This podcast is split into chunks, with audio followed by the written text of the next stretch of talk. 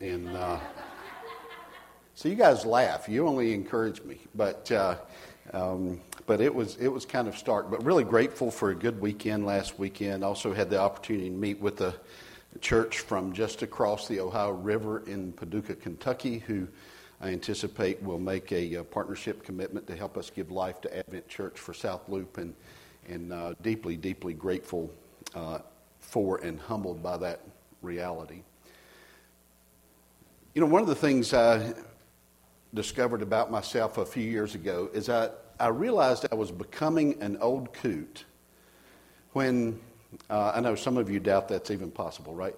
Um, I discovered I was becoming an old coot when I found myself saying, I can remember when.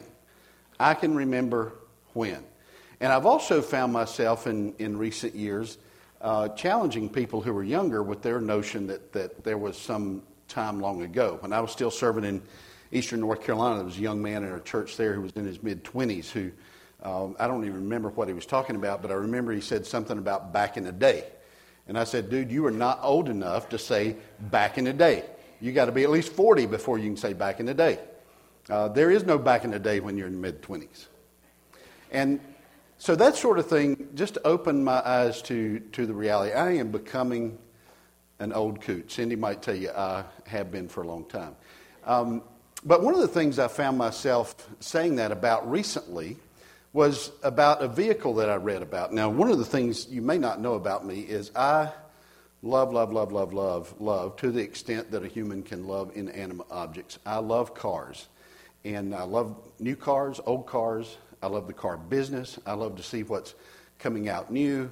Again, back in the day when I was younger, my dad would take my brother and me, and we'd hit all the car, lot, car lots in Charlotte in October when they used to roll out all the new models, and we would study every detail of these cars to see what was different. In fact, we did that so much when I was about 14, I was determined that when I got my driver's license, I was going to get a 74 Monte Carlo with swivel bucket seats because it was, in my estimation, the most beautiful automobile on the market at the time. I see somebody else seems to think that was the case too. That means you're probably an old coot too if you can remember uh, a 74 Monte Carlo. Well, I found myself recently, um, some of the reading that I do that's apart from study of God's Word uh, and apart from news, I'm a news junkie as well, but I, I read about cars probably more than I should. And I was really fascinated recently to read about the, the new uh, Lincoln Navigator. Now, if you don't know what that is, then, you know, just thank God for your ignorance and, and, uh, and forget it. But a Lincoln Navigator is a whopping big SUV something so big, I just can't imagine trying to drive one of those things around Chicago in the city. And but the thing that really fascinated me is how big a hit that thing is in the market. It's it is going crazy. And then the the really odd thing to me is that the highest end version with all the stuff in it is what's really selling the most. And I began to look at it just out of curiosity. And I nearly lost my breath. You load one of those things up, and it's over a $100,000 for a truck. For a truck. And my immediate thought was, I can remember when. One of those Octobers, my Daddy took my brother and me out to a car lot. We went to Cadillac dealer in Charlotte, Arnold Palmer Cadillac, and I can still remember seeing a late 70s Cadillac sedan DeVille, luxed out with yellow leather interior. Again, some of the other old coots in the room, you remember when you could get leather in such unusual colors like yellow. And I still remember, for reasons I just cannot comprehend, some, what, 40 years later now, that that luxed out Cadillac had a sticker price of $11,000. My friends, you can't even buy an entry vehicle for 11 grand new today. It just ain't out there. And I looked at this thing and uh, thinking about that and thinking about this Lincoln, a hundred grand for a truck. So, what does that have to do with us, you may rightly wonder? If you've bought a new vehicle in recent years, and maybe it's been a while since you've looked at any, or even if you've bought a used vehicle in recent years and it's been a used or a few years before you bought one, then you understand what I'm talking about. We call it sticker shock. Look at it and say, My gracious, how in the world can they get that? I honestly wonder how the market sustains it sometimes. How in the world? Convince me this thing's worth a hundred grand. I don't have it to buy a new vehicle, but even if I did, I don't think I would. A hundred grand. Sticker shock, we call it. And it's not just limited to automobiles. There are other things we look at. You know, when Cindy and I moved from, uh, from eastern North Carolina in a small, tiny town of 2,500 people where we sold a 2,800 square foot house for $115,000 and we're happy to get it. We were shocked. We had sticker shock looking at new home prices in the valley, we called it, in Phoenix. And then, those of you who have been here a long time, you understand that same sense of sticker shock we had when we went to look to buy here in Chicago. Sticker shock. An unbelievably high price.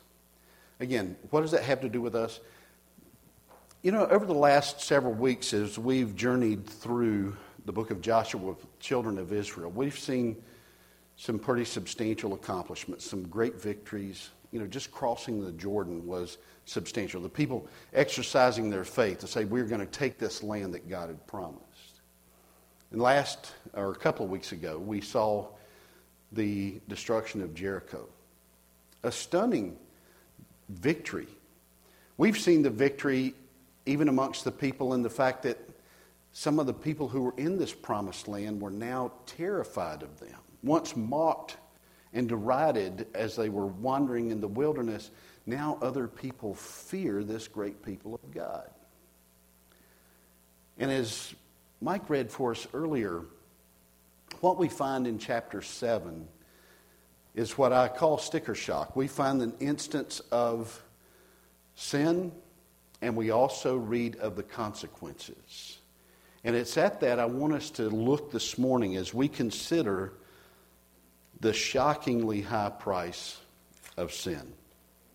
Notice with me those characteristics of sin. First, sin is unfaithfulness to God. Foundationally, we must understand this reality. Sin is unfaithfulness to God. Look at verse 1. But the people of Israel broke faith in regard to the devoted things, for Achan the son of Carmi, son of Zabdi, son of Zerah, of the tribe of Judah, took some of the devoted things, and the anger of the Lord burned against the people of Israel. Notice with me the language here, it's very enlightening. The Hebrew word that's translated as broke faith here, or in the New American Standard, acted unfaithfully, is the same word you find back in Numbers 5 to refer to adultery. Let that sink in for a moment. The record of God's Word says that this thing that seemed so small to Achan was actually a matter of spiritual adultery. It was a matter of betraying himself and betraying the Lord, betraying his family, betraying his people. It was a matter of unfaithfulness to God. If you'll remember at the very end of Joshua chapter 6, and if you don't remember, I encourage you this afternoon go back and read it you find that God had given instruction for everything to be burned except for the gold and silver, the precious metals which they would use in the treasury of the Lord for God's people. And what we find is that Achan sees something that is so appealing to the eye. In addition to taking some of the precious metals for himself and his family, we find that one of those devoted things, the things devoted that is set aside for the purpose of destruction, one of the things he takes is a cloak. And it's a cloak that came from Babylon some 500 miles away. It would have been very unique to him, something unlike he had ever seen before, something that was obviously appealing to the eye. And regardless of the fact that he and his family and all the nation of Israel had made the commitment to Joshua, if you remember way back in chapter 1, again, if you don't remember, go back and read it. They said, All that the Lord says through you, we will do. Well, the Lord has given instruction destroy this stuff. There is no indication in the text, and I have no reason to believe, that owning that cloak was inherently bad. That it was somehow inherently wrong to possess. But in this instance, God was sending a message destroy Jericho. It's not just about seeing the walls fall.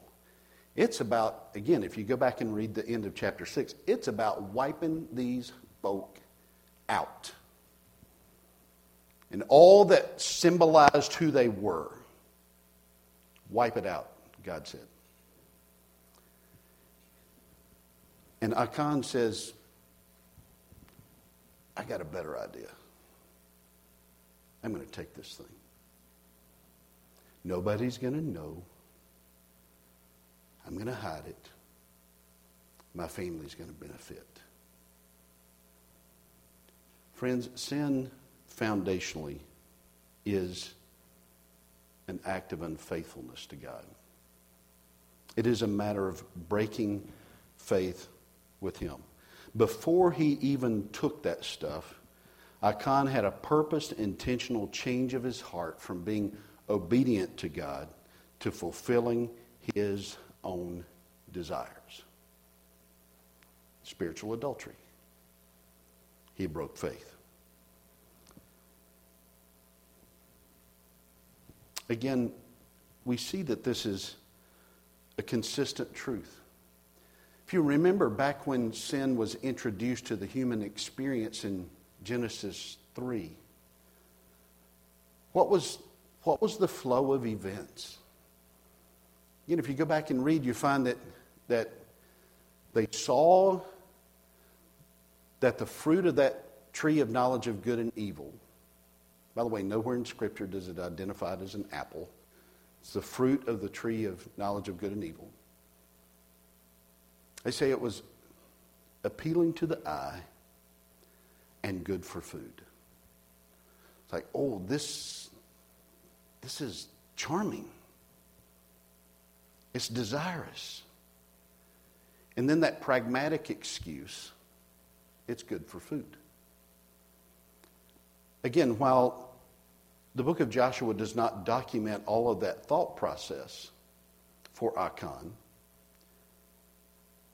I think it is consistent with biblical truth to expect that this is what happens. He sees the cloak, it's appealing to the eye. And those precious metals, nobody else is around. You know, it's not 21st century America where there's a, you know, a security camera somewhere. And he somehow thinks it's okay to take it. So, what does that have to do with us? My dear friends, we must be on guard, I am convinced, as New Testament believers. You know, Romans 7 tells us that we war against the flesh. So long as we are tied to this body and we are limited to this time and place, even the redeemed, even those who have a regenerate spirit, face the battle of the flesh. Because there will always be those things. It might be a relationship, it might be a material object, it might be the temptation to take advantage of someone, whatever it is. There is that appeal.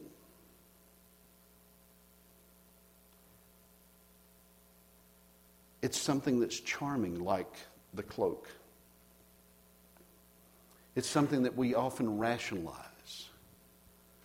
But, my dear friends, let us not forget this simple truth that sin is unfaithfulness to God. It is a matter of spiritual adultery. Well, notice the effects. Sin leads to widespread destruction. Sin leads to widespread destruction. Look at verse 4. So about 3,000 men went up, went up there from the people, and they fled before the men of Ai. The men of Ai killed about 36 of their men and chased them before the gate as far as Shebarim and struck them at the descent. And the hearts of the people melted and became as water. Now, again, in the intervening verses, you see that what happened is that there was this overconfidence of the people. Like we just took down the walls in Jericho by marching around and shouting.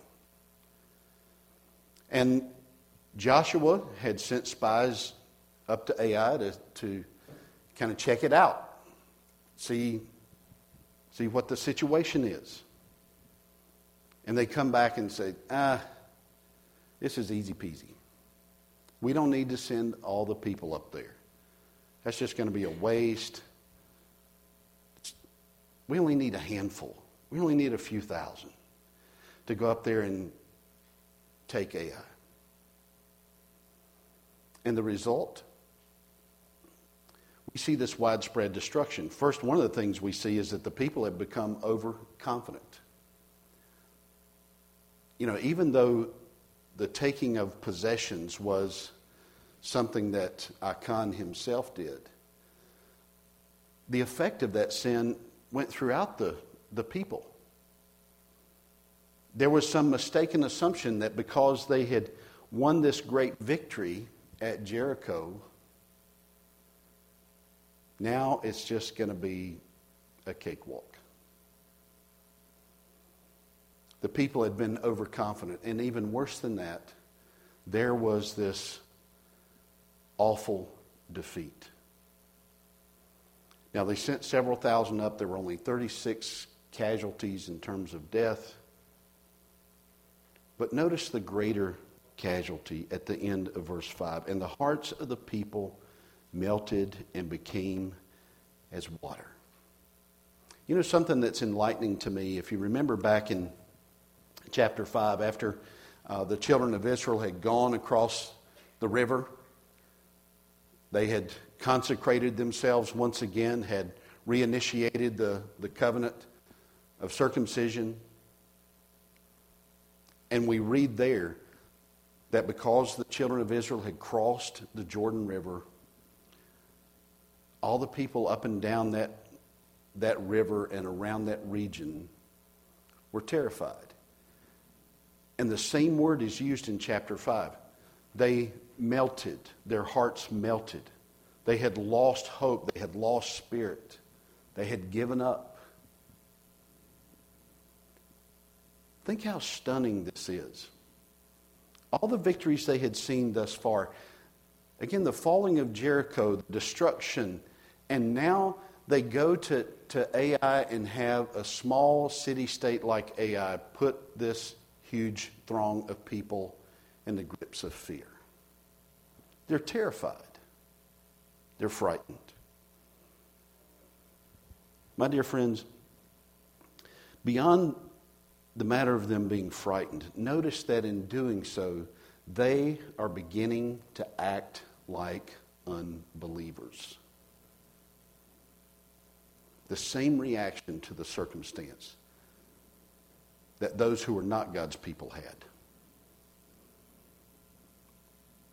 Such a widespread effect of sin, of course, is not isolated.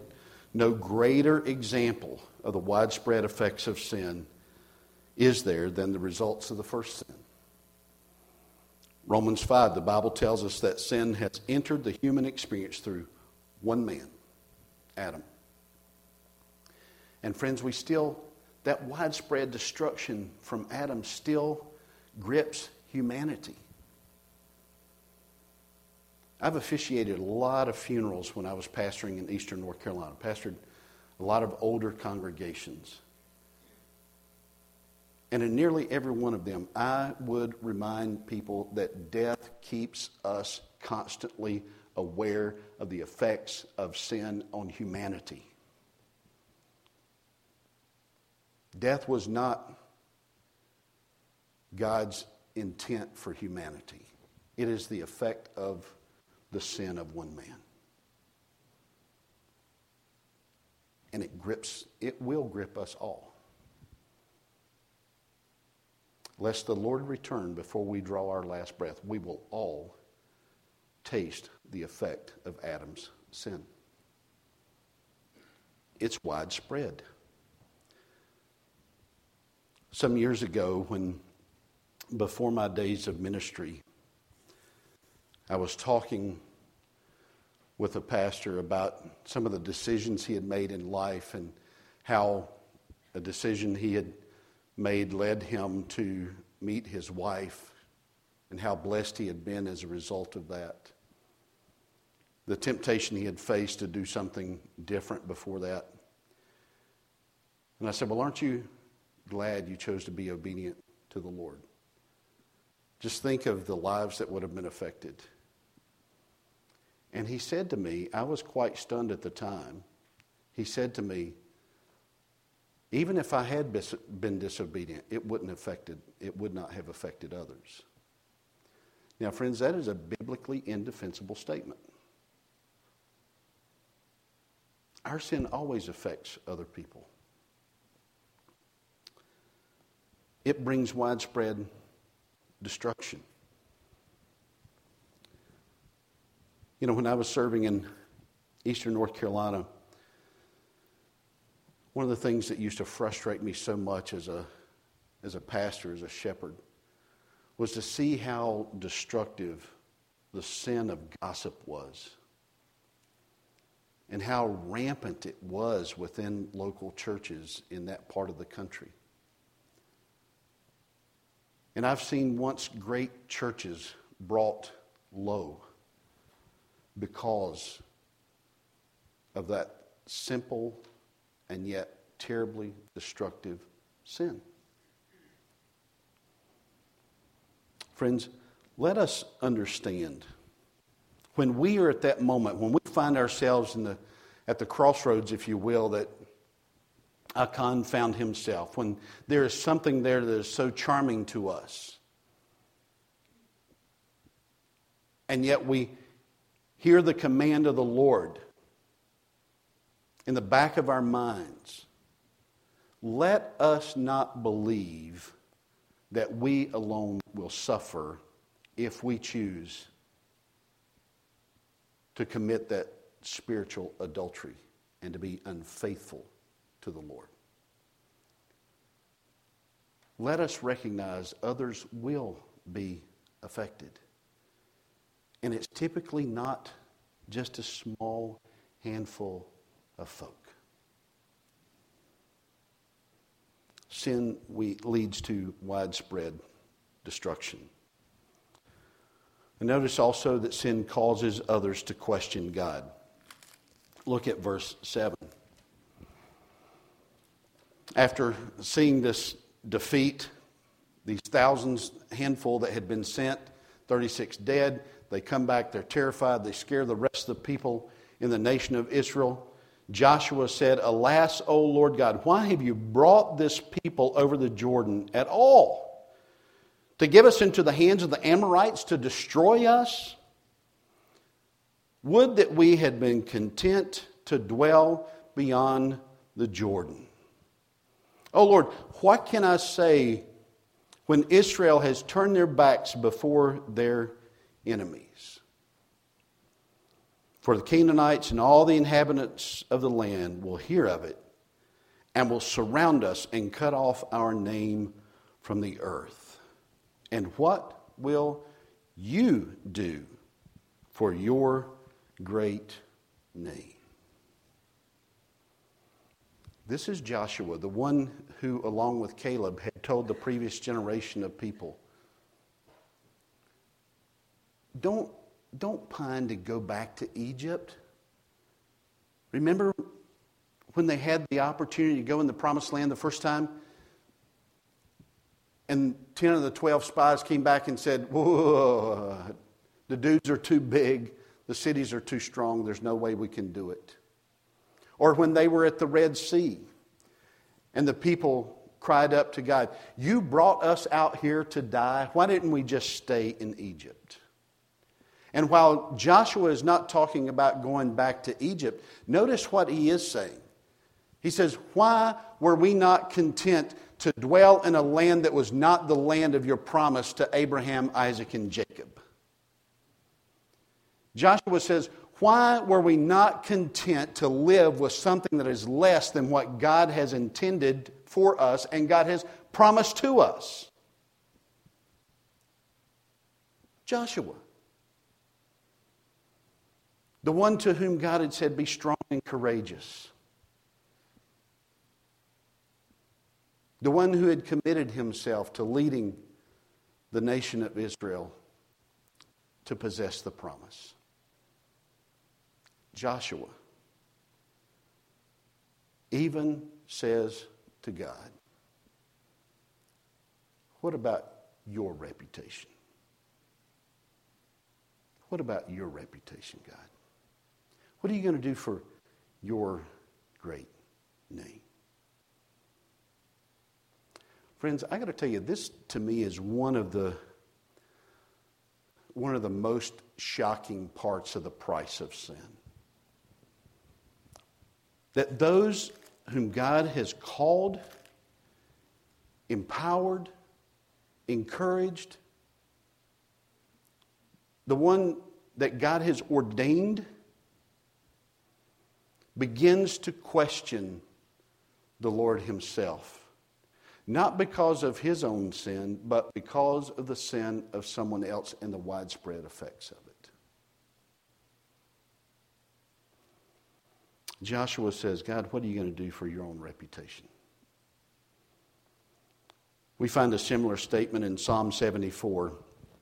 Asaph writes, remembering the fall of Jerusalem at the hands of Babylon. Oh God, he says, why have you rejected us forever? How long, O God, will the adversary revile and the enemy spurn your name forever? Why do you withdraw your hand? You hear that accusation to God? Why do you withdraw your hand, even your right hand? From within your bosom, destroy them, he cries. Arise, O God, and plead your own cause, he challenges the Lord. My dear friends, when, when we, like Achan, find ourselves charmed by that thing we know that God has said stay away from, we rationalize the practical benefits of disobedience. It's like, oh, those material resources would be good for my family. When we do that, not only do we see widespread destruction come, but we cause others to question God Himself.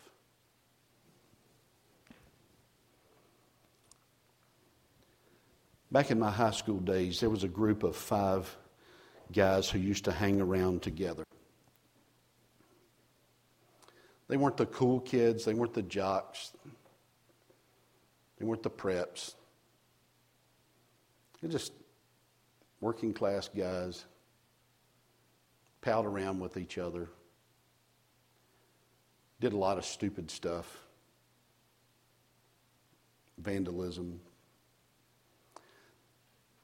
Amongst those five young men, there was only one professing believer among them. And what he didn't realize is that through his actions, he was saying to these unbelieving people, these young men that he had opportunity to influence, he says to them, There's really no difference between those who are redeemed and those who aren't.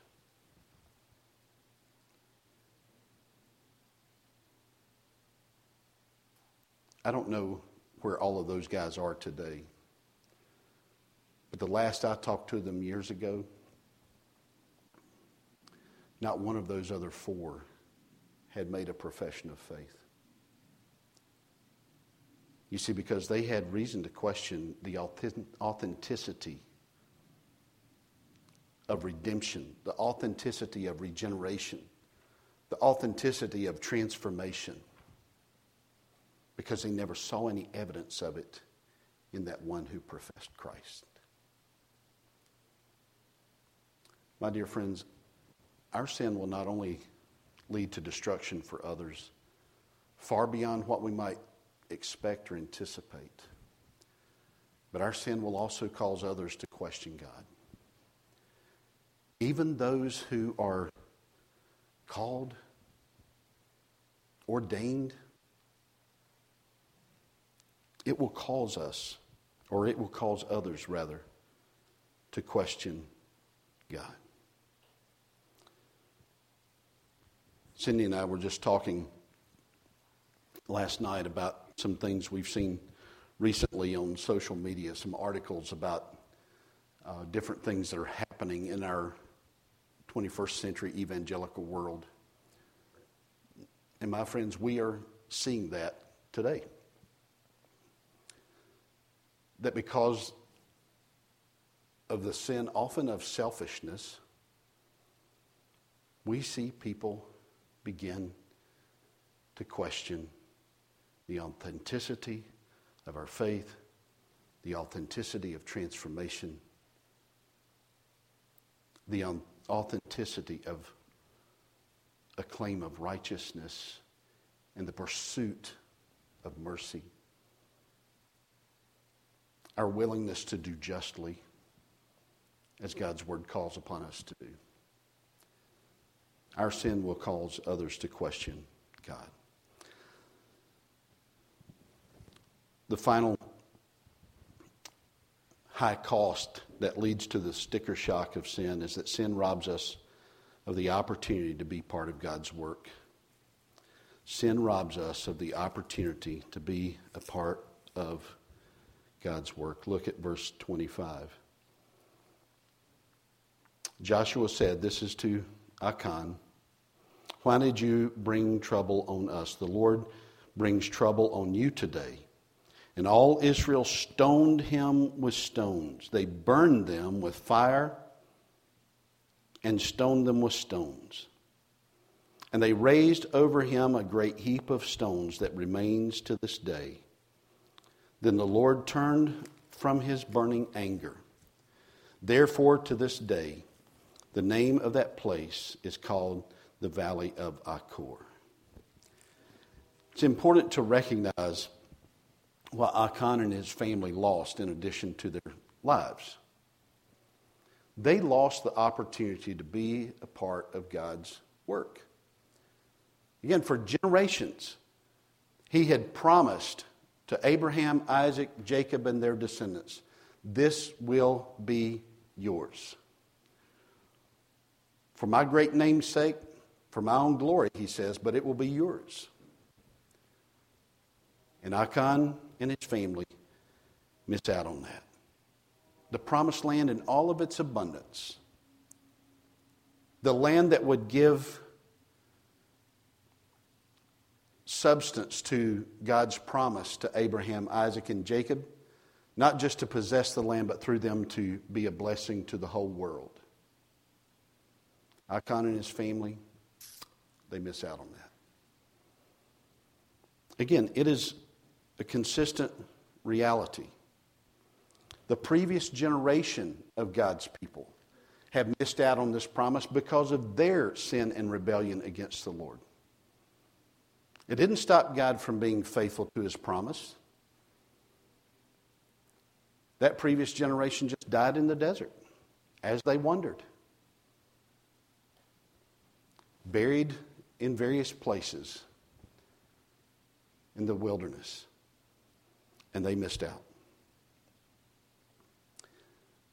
I talked to a pastor friend of mine in North Carolina recently. And he shared with me how there was a woman in the church who had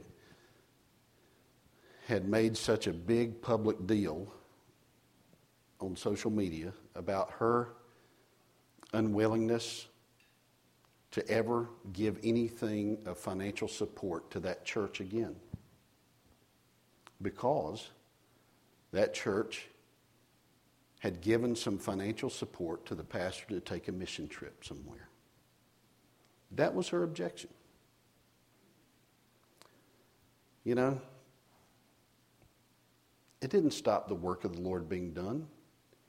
And frankly, it's not going to stop the work of the Lord being done in that small town where that church is. But you know who's going to miss out? She is. She is. Our sin will rob us of the opportunity to be a part of God's work. We do not possess the power or ability to thwart God's purpose and plan and His will. We don't have it in us.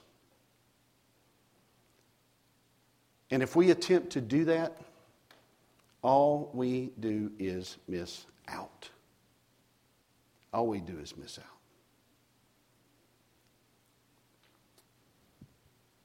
Friends, it's never such a great joy to bring a message about sin. It's grievous. I won't sit here and go through a laundry list, but I tell you, I see so much of myself in the actions of Achan. Now, I'm grateful to God that for eternity the price is paid. The Bible tells us that for those who are in Christ, there is no condemnation. The word also tells us in Romans 8 that there's nothing that can separate us from the love of God in Christ. Yet I will also tell you, my friends, as I said a moment ago, and as the word tells us, the battle with the flesh is real. It persists. And when we choose to satisfy our own wishes, wants, and desires, we will pay a higher price than we expect or intend or desire. That brings us to the bottom line. The price of sin is always higher than advertised. Friends, I do not use exclusive words like always and never very frequently. But on the authority of God's word, I'll tell you the price of sin is always higher than advertised. We must also face the reality that our sin does not merely affect us, but it affects others. And if there is no other grievous reality, let us remember this that our sin is first, foremost, and always an offense to God. It is grievous to Him. If you're here this morning and maybe you're caught in the middle of some struggle with the flesh, maybe it's someone you know, a professing believer who has chosen to take that appealing cloak for him or herself. Perhaps God would use this truth to equip you, to challenge someone not to act as some sense of, uh, or act with some sense of superiority or as an authority over them, but as one who has likely experienced the same realities. To call them back to call them to repentance, to call them to experience the blessings of being a part of God's work, to experience the blessing of ongoing sweet fellowship with the Lord, to experience the blessings that are ours when we trust God rather than act unfaithfully to Him. And my dear friends, if you're here this morning and you're not a believer, maybe you're here because you think church is a good thing to be a part of and a good thing to do, I would affirm that truth. But my dear friends, just hanging around church people is not going to make us pleasing in the sight of the Lord. No good work we can do is going to satisfy Him. We are inherently sinful. As I shared before, the sin of Adam afflicts us all. It causes us to act unjustly, to act in ways that are selfish and, matter, and a matter of spiritual adultery, unfaithfulness to the Lord who has bought us. And my dear friends, if you've never trusted Christ, I will tell you that's all you can possibly do. You find yourself enslaved to that. And I would simply call upon you to trust Christ, to know the joy of the freedom that comes with knowing that God's anger was satisfied at the cross in the death of Christ, the pouring out of his blood, as he paid the price for your sin and for my sin. Will you bow your heads with me this morning?